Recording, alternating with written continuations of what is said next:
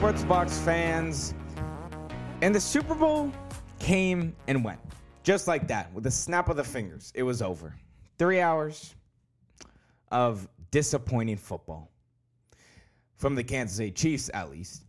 Now, the Super Bowl was very highly anticipated this season, especially with the two juggernauts who are coming into it. Obviously, both teams coming off remarkable playoff runs. The Tampa Bay Buccaneers is the fifth seed, playing great football this off this postseason, and then you have the Chiefs who just look dominant as they as they play more games.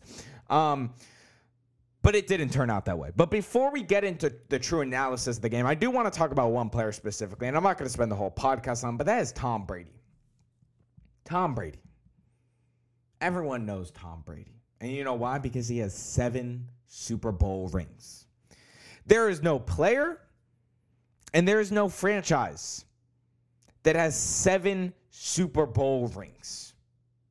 No one. Except Brady. Now, Brady might not be the most physically gifted or athletically gifted player but he wins.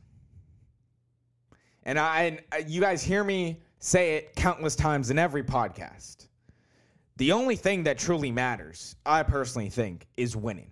Now, it is a team game, so it does help when you have a better team and you're going to win. So, in certain cases, you can extract that argument, but he wins. Now, personally, he's also probably one of the smartest quarterbacks on the field. The way he's able to read defenses and make the right reads, it, it, it's unfathomable. He's he's truly one of the greats to ever do it, if not the greatest. But I'm not saying that he is the most physically gifted, right? That that's not even up for debate, and nor does I do think right now, and even in the NFL, I don't think he even has the best arm but he is the greatest to do it. And I, there's just really no explanation. He has seven Super Bowl rings. He has five Super Bowl MVPs, while a few of them may not have been deserved as much as the others. But he wins. He wins. And I don't want to go further into this, but Tom Brady chose to go to the Buccaneers, right? The Buccaneers were last. They were last in their division last year, right? If not, but they're just one of the worst in their division last year.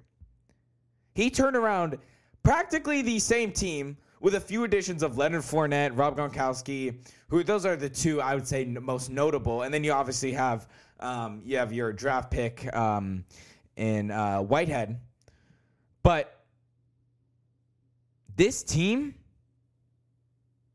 made the Super Bowl because of Brady. It's just a fact. He brings a winning type of culture to a team that I don't think a lot of players have. And he only took $25 million. So I, I, might make a Dak podcast because I think that Dak should be learning from Brady, if anything. Right. I think Dak Prescott should learn a lot from what Brady was able to complete this year, but we're not going to go too much into Brady anymore. I do want to talk about who should have been the Super Bowl MVPs. First of all, I, I think that this goes without saying, but I'm not going to go into too much analysis. The Tampa Bay offensive line was phenomenal, especially the rookie Tristan Wirfs. I mean, th- this offensive line gave Brady an eternity.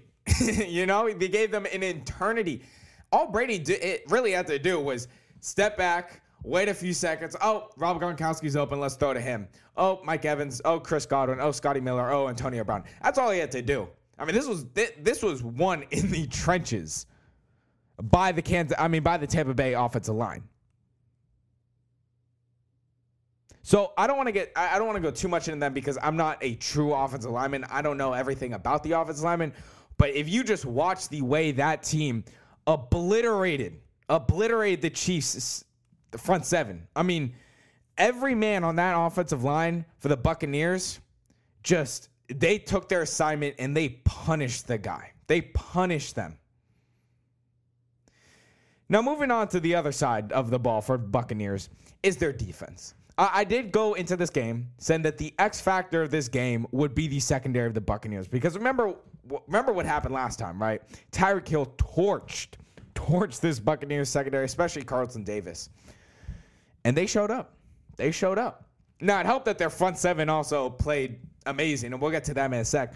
But I think the biggest thing that I noticed from this game into the other is they they played a bend don't break type of system, right? This Tampa Bay team can fly, right? And so that's where you've I've noticed with the Buccaneers is they like to press up.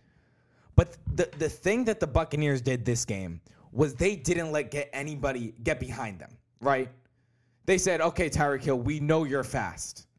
You take those 5 5 yards and we we'll, we'll give you 10 max, but we're not going to let you get up behind our safeties."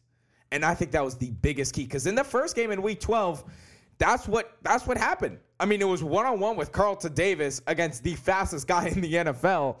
I don't really know what you expect as a Buccaneers coordinator that other than Tyreek Hill's probably going to score a 50 yard touchdown on that play. So they played. Todd Bowles was smart. I mean, he he truly outcoached Eric Bieniemy. And I mean, he he did. He did. I mean, he he knew exactly what Tampa, what Kansas City wanted to do. They just wanted to throw the ball deep. But this goes back to where I was going to mention the front seven of the Buccaneers because they they were the MVPs. I know the offensive line played well, but this Buccaneers they played great. And I and I did want to mention this because I know that Kansas City was banged up on the O line, and practically everyone on that team, everyone on the O line wasn't playing their natural position. And in the biggest game, that's that's that's a problem. And especially with Patrick Mahomes, who also had a turf toe injury, which he just got surgery on today, that's another problem. But regardless of that, that they they played a heck of a game, right? I mean, Tyreek Hill, 10, 10 targets, seven receptions, 73 yards, zero touchdowns. They didn't they didn't allow a touchdown, right, at all this game.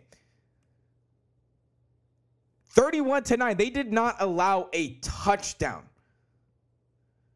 Okay, you can make the excuse Kansas City's offensive line was banged up. Okay. This Kansas City offense is explosive for a defense to hold this Kansas City offense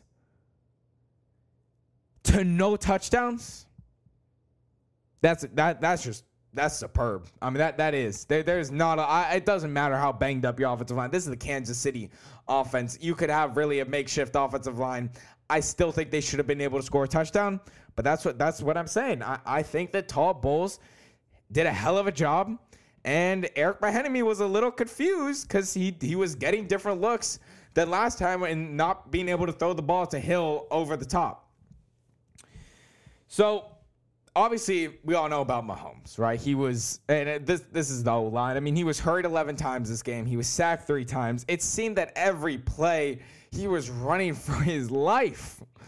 I mean, eh, he, he would snap the ball and then run. I mean, he was almost like their running back. And I mentioned this in the pregame. I mentioned this in the pregame because I thought this was essential. And in the beginning, it looked like they were kind of on the right track. They went away from the run game. And I didn't I didn't really understand it because it was working. I mean, Helaire only got nine touches, and in those nine touches, he averaged seven yards a carry. I mean, he was bouncing off defenders here and there. I just don't understand. I, and this was the problem. Their defense wasn't able to hold up. Tampa Bay, and this happens with a lot of teams. I'm not saying that Kansas City's at fault, but you know, when when you're down big, right, you you got to throw the ball. And and, and I, as a Cowboys fan, I know in in games even this year. I mean, Dak Prescott had to throw for 500 yards um, versus the Browns. I mean, it, it, it's just not really and the Falcons. You know, th- things happen because you're down so bad that you're not going to be able to run the ball. But if I was Kansas City early in game, I would have stuck with the run game because that was the only thing that truly was working. Mahomes was getting rushed every play, and you weren't able to run the ball.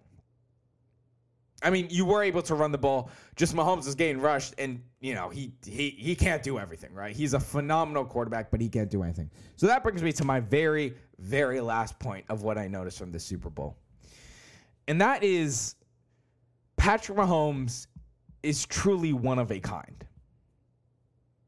I, I, really don't care what happened this Super Bowl. Patrick Mahomes is one of a kind. The arm talent that Patrick Mahomes possesses is unmatched. It is unmatched. The way he's able to not only get out of pressure, but then have at least three defensive linemen come straight at his face and somehow get a pass off. And there are, if you can name even three quarterbacks who are able to even make half of those throws that Mahomes made on Sunday, please let me know. Please let me know. Please. I mean, everyone knows about the one throw. He was parallel to the ground and he threw the ball. you show someone who doesn't know football, you think, oh, that's that's not a quarterback. That's he's doing something else. That that's why Mahomes is so different. He is just one of a kind. And look, uh, and yes, he could have played a little better, but at the end of the day, his receiver should have caught the ball. His receiver should have caught the ball. There's no question. I mean, the, the one that I was just talking about, the parallel to the ground, he had it right in his hands, and it just bounced on his helmet. Boom, incompletion. So there's a lot of things that went wrong for the Chiefs this game. So I'm not blaming it entirely on Mahomes nor the offense. Um, but the Buccaneers deserve this. They they played a better football game. And yes, yes, yes, the penalties were awful. Okay, yes, the penalties are awful. But this game, I can't blame penalties. There was too much of a margin between I wouldn't say skill level, but of just the competition between the two teams in this game. The, the, the, penalties truly, I don't think they mattered that much. But anyway, guys, thank you so much for joining me on today's podcast. As always, I'm your host, Jude, signing off.